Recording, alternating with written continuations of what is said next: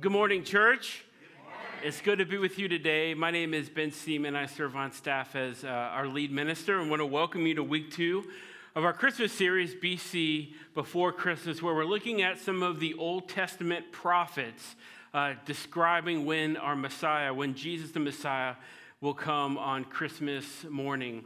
Uh, there's probably nothing like the uh, celebratory anticipation and the hope of a child waiting for Christmas morning. I know it was for me, but I think as I get older, seeing my nieces and nephews open the gifts that my wife and I uh, have purchased for them is probably equally hopeful and equally uh, incredible. I asked some of our staff, would you be willing to share a photo of a, uh, this is to be good, uh, of a gift that you really wanted as a child? One of our staff members didn't get uh, the gift they requested, so I'll let you figure that out. The first one is Brian Yankee, who, why wouldn't he, as a 90s kid, wanted a Super Soaker water gun.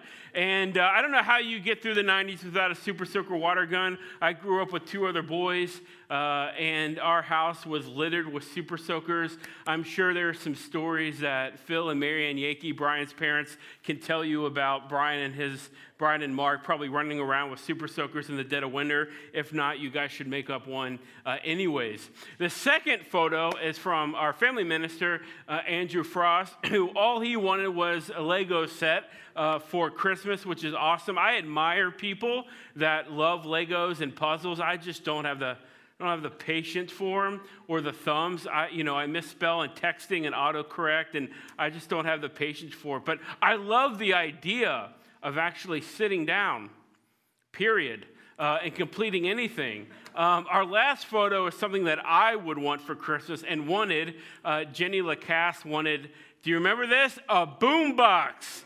Anybody remember these boom boxes? Now, now listen, listen, you young kids. I'm so old. Um, back in the day, you, there was a time where it took you longer than 8.5 seconds to download a playlist off of Spotify. You had to use this bad boy, and you see in the middle on the bottom where the letters RCA, that was where you would put your cassette tape in. if you don't know what a cassette tape is, ask your parents or what you do with everything else, Google it um, in order to create a playlist, you had to listen, I don't know if you know what this is, to a DJ that would play music and you would wait for your song to come on. When your song came on, you would hit play and record. Like, don't freak out too much because if your fingers slip, then you lost your chance. At the same time, and record the song. Now, I, I, don't know what it's like in the teen dating world, and I shouldn't because that would be weird, but um, back in my day, if you liked someone, you had to create a playlist on a cassette tape with all these sappy 80s and 90s love songs. Let me tell you something. I would get carpal tunnel waiting for the songs that I wanted to give to the person that I liked. Eventually, I just gave up and said, It's a demo. Here's two or three songs. Figure it out. All right? You know, when you think about hope, you probably don't think about the vulnerability of hope. At least, probably not on Christmas morning, right? Because uh, after all, you're waiting for Santa to come. Thank you, Dr. Fauci, for clearing Santa to deliver gifts this year and also beating Amazon Prime. It truly is a miracle.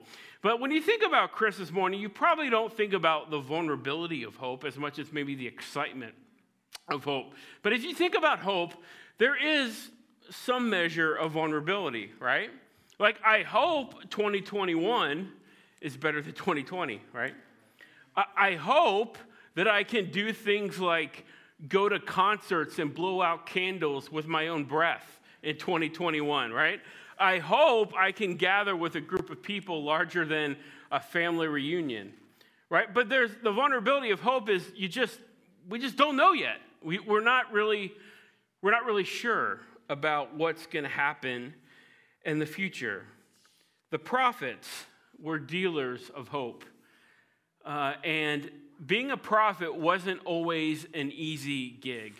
Uh, today, we're going to look at uh, a brief synopsis in the time that I have of the prophet Jeremiah.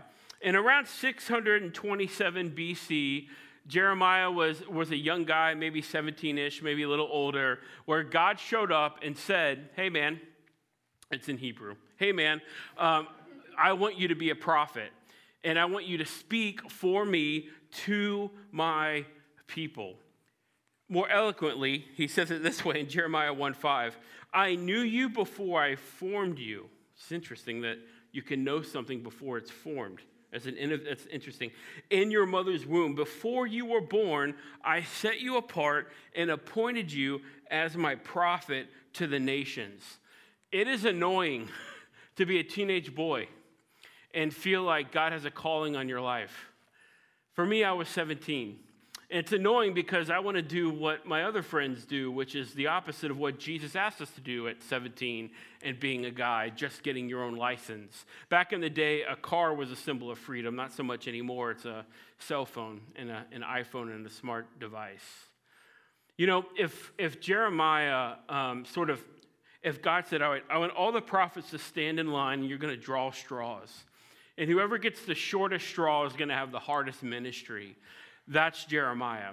Jeremiah was actually known uh, as uh, uh, the weeping prophet. He was known as the weeping prophet. And, and let, let, me, let me just share this with you. Um, just because God calls you into a hard thing doesn't necessarily mean that it's not a formative thing, right? 2020 has been, been hard, overwhelmingly hard for uh, the, the world. And just because God calls us into something difficult doesn't mean He's left us, doesn't mean He's abandoned us. It does mean we believe the songs that we just sung. All my life you've been faithful, right? Not just a, you know, a, a love song or a Hallmark card that we read to feel good. No, all of my life you have been faithful to me, even when I've been faithless to you. I hope that will mean more in just a few minutes. Like we do every week in this series, I want to show you a quick video of a child describing in a Christmas fashion uh, Jeremiah's life and his reality. So check out this video.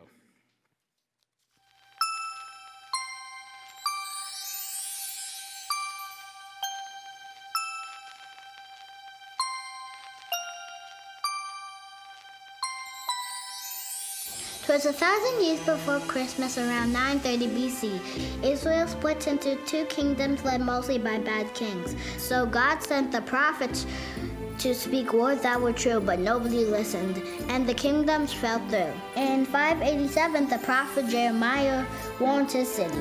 The Babylonians have Jerusalem surrounded. It didn't look pretty, but the king doesn't believe it. He thinks they can still win. So he finds a jail cell for Jeremiah and proceeds to throw him in. He's called the Weeping Prophet. He was at the end of his rope. But even in a dark prison cell, God gives Jeremiah hope.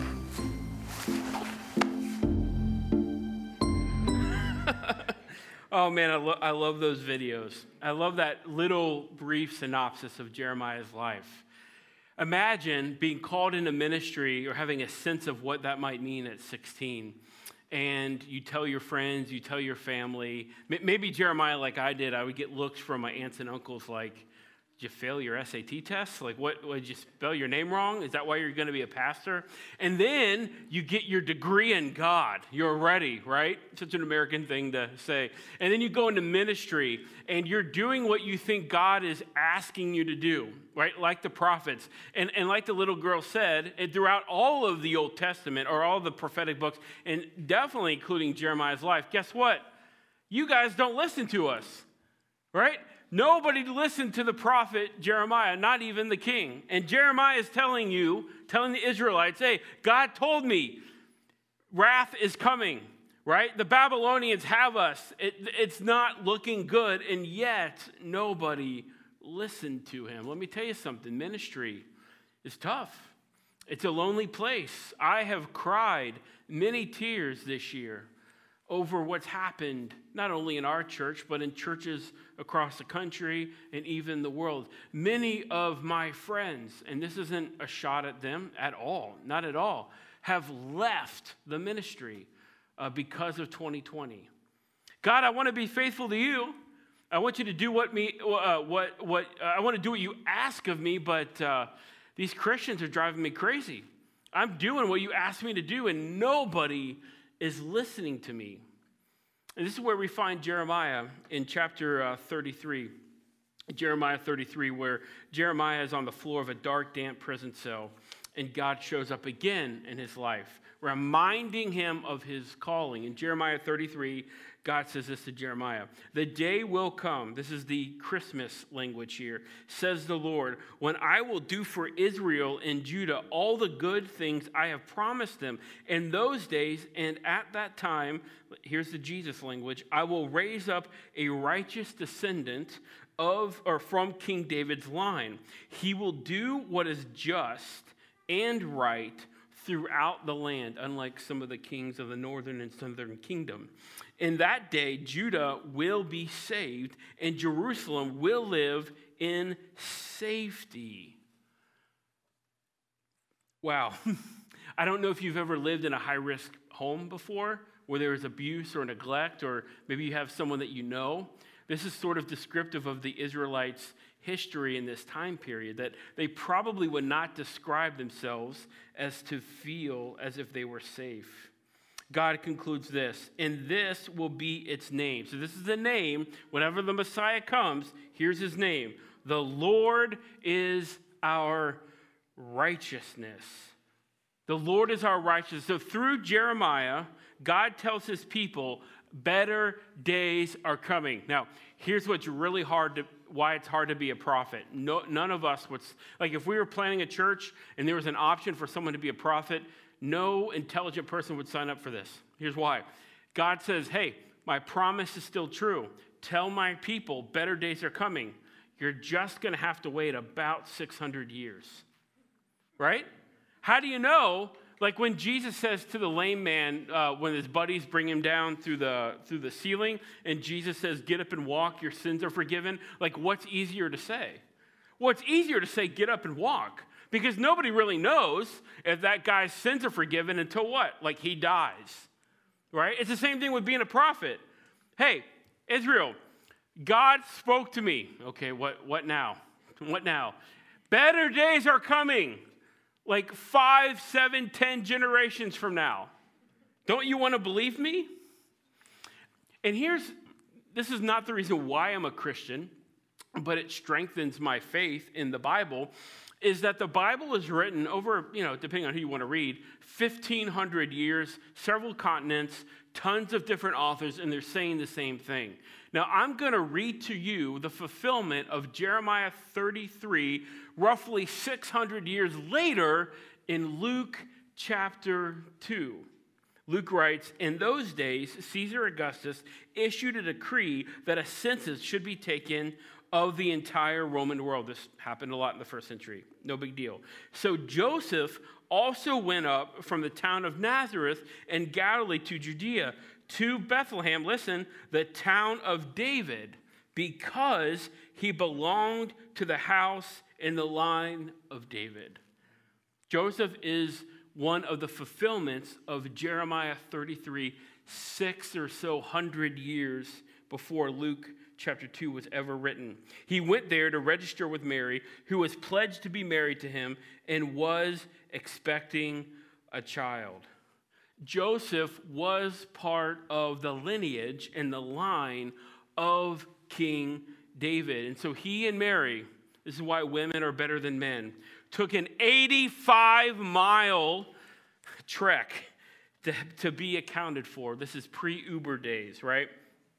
And in Luke 2, 6 through 7, Luke writes, Dr. Luke, I should say, while they were there, the time came for a baby to be born, and she gave birth to her firstborn, a son. Now, Luke, or sorry, Jeremiah 33, 16. And this will be its name The Lord is our righteousness. In about 3.7 seconds, I merged 600 years of history together. Look, this year's been hard, and it's been really hard for, for pastors as, as well. I, I, I don't know how long someone should stay in there to see if God's promises are going to ring true in, in, in the sense of the ministry sense. But for Jeremiah, in his case, it was generations and generations down the line, and yet God still remained faithful to his promises that a righteous, the righteousness of God will be born to someone in the line and lineage of King David, which would have been Joseph, which would have been Jesus. Now, now righteousness is not really a word we, we use. I don't, I don't hear, uh, I sound old, I don't hear the younger generation saying that. Um, may, maybe if you, this is totally, I'm like judging people. If you're from California, I don't know, and you surf, maybe you might use the word righteousness. But to give a brief sort of kindergarten, first grade definition, uh, righteousness is sort of living in right standing with God. Everything is okay uh, with you and with God. Instead, it, it's sort of like a, a better question that we should probably ask our Christian brothers and sisters is not how are you doing, but is it well with your soul? And so righteousness is sort of saying, yes, it is well with my soul. It is well between my relationship with God, my family, my responsibilities, everything is well. But you and I know, especially after a hard year like this, that nobody is righteous. Um, and, you know, for me, since I moved to New England, just story time, just my own story, trying to live out my own journey. I don't do it just like because I get paid to talk on a weekend. Um, I, I've been trying to to help people journey with Jesus, and just by the example that I'm living. And, and I don't know if this is true for you or true for, for you if you're watching online, but um, my friends that aren't Jesus followers um, tend to use behavior as sort of the like, you know, I appreciate you, Ben, you're a nice guy. I'm really encouraged by the stuff you post online, but that's your thing. I'm going to do my thing, right? Because didn't Billy Joel say sinners are more fun, right? which is true. Um, I, am going to go do my own thing. It, it seems like whether or not you go to church or not, and I could be wrong, that's fine. I'll come back next Sunday. I'll be wrong about something else. It seems like most people understand God's not cool with us doing bad things, right? I, think we would use the word, the language sin, but if someone doesn't have a church background, it's probably probably if there's a God, he probably's not cool with us doing bad things, right? The tension is that we would rather follow our own morality than follow Jesus. In other words, um, I don't know that we really realize that our, um, our best days, where we tip the waiter really well, we don't cuss anybody out in our heads because we never say that out loud because we're Christians. On, on 93, when they cut us off, on our best days, that still cost Jesus his life. Did, did you know that? Your goodness, not just your sin, put Jesus on the cross. And so for me, that's where I hear a lot of the language with my non Christian friends. You know, I know you're a pastor, you go do your thing, but, and I admire what you do, and you're a lot of fun to hang out with, but that's kind of where, time out, that's kind of where it ends. And Paul goes, yeah, in Romans uh, chapter 3, verse 10, he says, yeah, there is no one that is righteous, not one person. All right? Don't do this, but later today, look at your spouse and say, honey, there's no one that's righteous, not even you. Don't do that. Wait, wait till after Christmas, okay? Depending you got them a gift they actually wanted. And Paul goes, yeah, nobody is righteous. And yet, how often do we play the morality game, right? I mean, who among us is, um, well, I, I, I'm assuming, because who, who among us is, would say that we, we went and walked through 2020 flawlessly? Right? We never lost our cool. We never screamed at our kids. We never cussed out the internet and trying to trying to communicate with our teachers. you know what I mean? Uh, schoolwork, like we've not, we didn't do any of that, right? And yet, that's often how we base our faith on, with God, right? I yelled at my kids. I yelled at my wife. Um, I, I'm, I want to. I don't want to kill my kids mainly because I don't want to do 20 to life, but I can't understand why I keep asking them, Did you submit your homework to your teacher? And they say, I didn't know I had any. Like, how do you not know? You got the email, right? I've got an app. This is 2020. You can run, but you can't hide, right? why can't you do this on your own? Yeah, we've all been there, right? We've all, we've all messed it up. There's days and conversations that we wish we could have back. Nobody is righteous. And so, yet, why do we think about God in terms of have we been good? That's Santa language, to be honest with you. That's not gospel language.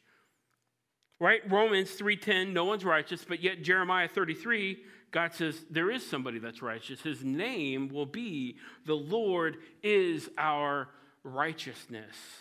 Righteousness is not only a major theme of the Bible, it's a characteristic and attribute of God Himself. Now, theologians call this the great exchange. Hang with me. 2 Corinthians 5:21. God made him, Jesus, who had no sin, to be sin for us, so that in him, Jesus, we might become what? The righteousness of God. What a terrible mistake at layaway at Walmart, right? God goes to Walmart, right? Takes out his righteousness, gives it to us, and we give him our sin. Now, have you ever, um, thinking about a hike I did with my buddy Josh, I was not ready for. Have you ever done a hike and someone, like a friend that's like really enthusiastic, like, come on, let's do this hike. You don't need anything. It's going to be awesome. Seven hours later, right? That was me in Moosilauke with my buddy Josh. I just moved here. This is like before I started working out and I could breathe and walk at the same time. Or have you ever tried to run with a friend or do anything uh, that you thought, you know, like, I, I can do this in 10, 15, 20 minutes, and you're like, I've never experienced anything like this before? That's kind of, I would imagine, a little bit of what Jesus is feeling on the cross. Somebody that lived a perfect, sinless life is now dying for because of the penalty of sin, which theologians call um, that's our justification, but is also dying by the power of our sin. Theologians call that process sanctification.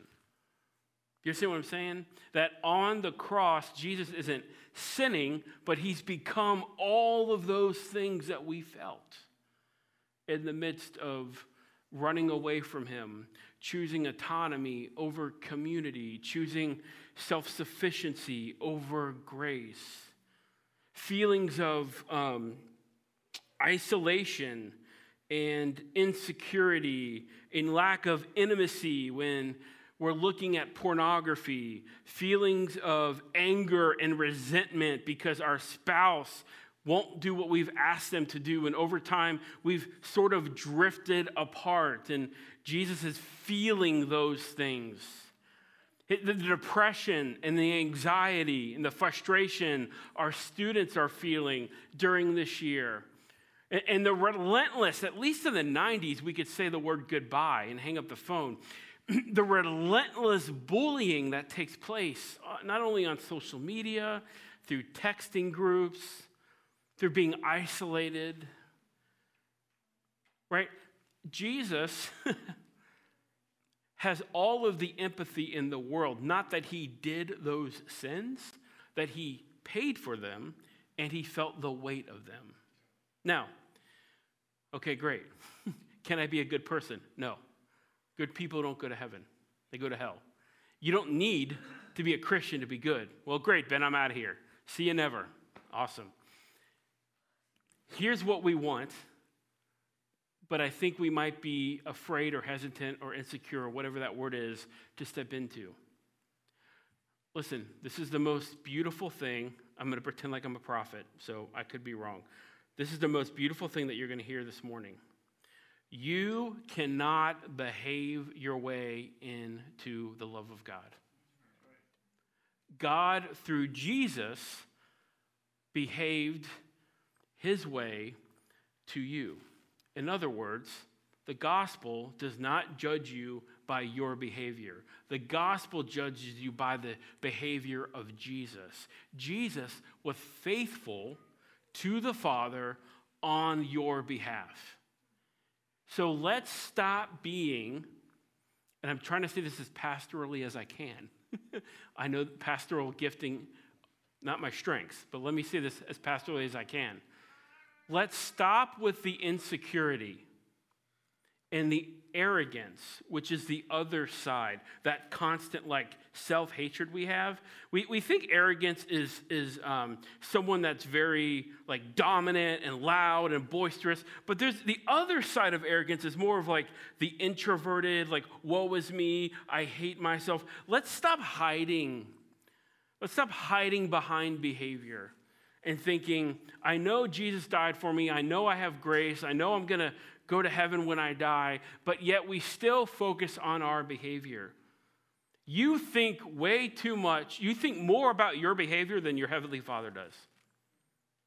Jesus, or the Father, looks at Jesus' behavior on your behalf. Now, does it matter how you live? Yeah, of course. That's not what I'm trying to say. What I'm trying to say, what I'm talking about is salvation and righteousness. Now, here's the other beautiful truth. Because you cannot behave your way into the love of God, Jesus goes to the cross on your behalf, and then the Father declares you righteous. You cannot physically or behaviorally be righteous in this lifetime.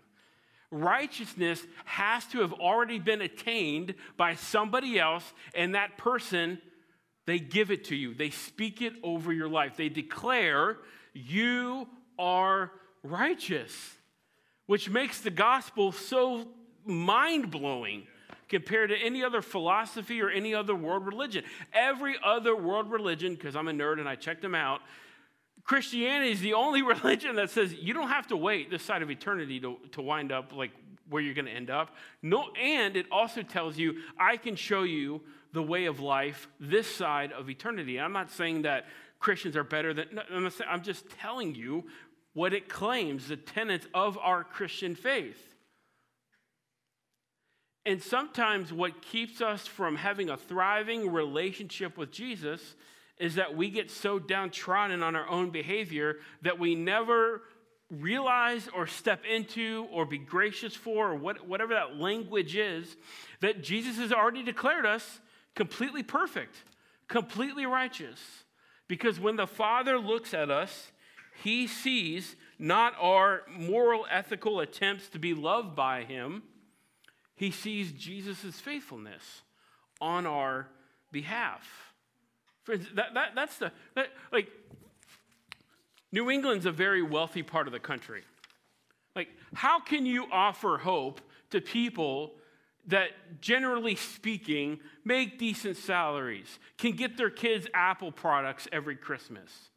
Because hope is not a freaking product. It's not a, it's not a thing. Hope is a person. And I don't care if you live in a drug infested project community in a downtown or gated community with well kept lawns and you have you hire a company to cut your grass and plow your snow, of which I would be jealous, right? Hope is Jesus. It doesn't matter where you live or how much money you make. That's the hope of Christmas is that regardless of our behavior, God still comes for us. I can't believe I'm. I can't believe I'm using this analogy. Uh, John Hopkins University did a study that, uh, that illustrates the power of hope. They used rats, so you know where this is going. And they put rats in water, and I can't believe I'm using this. I sorry, God, I repent. Um, kind of. They put rats in water, and the gig was to see how long they could survive. We're terrible people. Survive in water. And the running rate that rats would be willing to swim in water before they give up and go to rat heaven is about 10 minutes. And then they did a second group of rats where they put them in water, and every minute, 45 seconds, two minutes, somebody or a thing would pull them out of the water, catch their breath, and then drop them back in. Every 30, 45 seconds, drop them out. Here's what the study showed that if the first group of rats thought there was no hope, they would give up and drown. The second group of rats they learned from that if they had a sense of hope, they would keep going. And let me just ask you before I close here do you sense that you're drowning? Or do you sense that you have some hope? And it's okay to say that I feel like I'm drowning. Just be your most authentic self in this moment. Because if you say, I'm fine, and you're drowning, then that's worse than saying, uh, that's probably the worst thing that you can say. So many of us have looked through hope this year through, you know, worship songs in the car, conversations with friends, remembering something significant in our relationship with Jesus, um, going to church, physically, watching online, digitally. We're all looking for hope, friends. And I don't, maybe more importantly, maybe not, maybe more importantly, your friends that don't know Jesus are looking for hope. Something real, not a warm, fuzzy card. I'm not against cards. I feel like I've been like railing Hallmark last two weeks. Not, not a warm, fuzzy card, but a person, a human being that actually historically lived and married 600 years of history from a guy, a prophet in Jeremiah 33 who was down in the dumps to Luke chapter 2 through David and Mary's and the birth of Jesus. I'm telling you, I'm telling you now more than ever the people you're around. And I, I get it. Like sharing your faith brings up so much insecurity, right? What if it's weird? What if it's awkward? What if I stumble? What if they don't want to talk to me afterwards? I, like, I, I, I, I get it. I get it. But there's nothing like a difficult shared experience that makes more people more than ever willing, at least willing, to have the conversation. Spiritual formation author and pastor Henri Nouwen wrote this I found it very important in my own life to try to let go of my wishes and instead to live in hope. I'm finding that when I choose to let go of sometimes petty and superficial wishes and trust that my life is precious and meaningful in the eyes of God, something really new, something beyond my own expectations begins to happen for me. I wonder what it would look like, friends, if we let go of our wishes and instead lived in hope, which is to say, have a relationship with Jesus, to be reminded again that even though we probably fumbled a lot, fumbled forward a lot in 2020, our behavior is the least of Jesus' concerns. He wants us to come to him. He wants us to work it out with Him. He doesn't want our behavior to be the thing that, that makes us walk away from Him at all. Father Richard Rohr once wrote The theological virtue of hope, this is so good, guys, is the patient and trusted willingness to live without closure. Let me say that again. The theological virtue of hope is the patient and trusting willingness to live without closure, without resolution, and still be content and even happy because our satisfaction is now at another level and our source is beyond ourselves. My friends, hope is a vision of the future that changes us in the present, namely in the person, in the work of Jesus, the righteousness of God. Let me pray. God, thanks so much for this beautiful reminder that you uh, do not treat us as our sins deserve, although we do treat ourselves as our sins deserve. Partly, I think that's why we're in a huge mental crisis in our country and probably even the world. God, it's, it's really easy for us to look back on 2020 and think, man, I blew it. There's some relationships I walked away from that I think now that I have perspective, I wish I wouldn't have uh, done that. God, maybe there's, in a moment of clarity, there's maybe a confession that we've not um, walked with you, or maybe as we like to say here, we've not journeyed with you through 2020. Uh, to be honest, this has been hard for some of us, unbearable, unspeakable for others. And yet, when we talk to you, our self worth is not on the table. That's the least of your concerns. That's the least of your worries. And God, it's so hard to, uh, to live in a reality that we're actually judged by Jesus' behavior and not our own.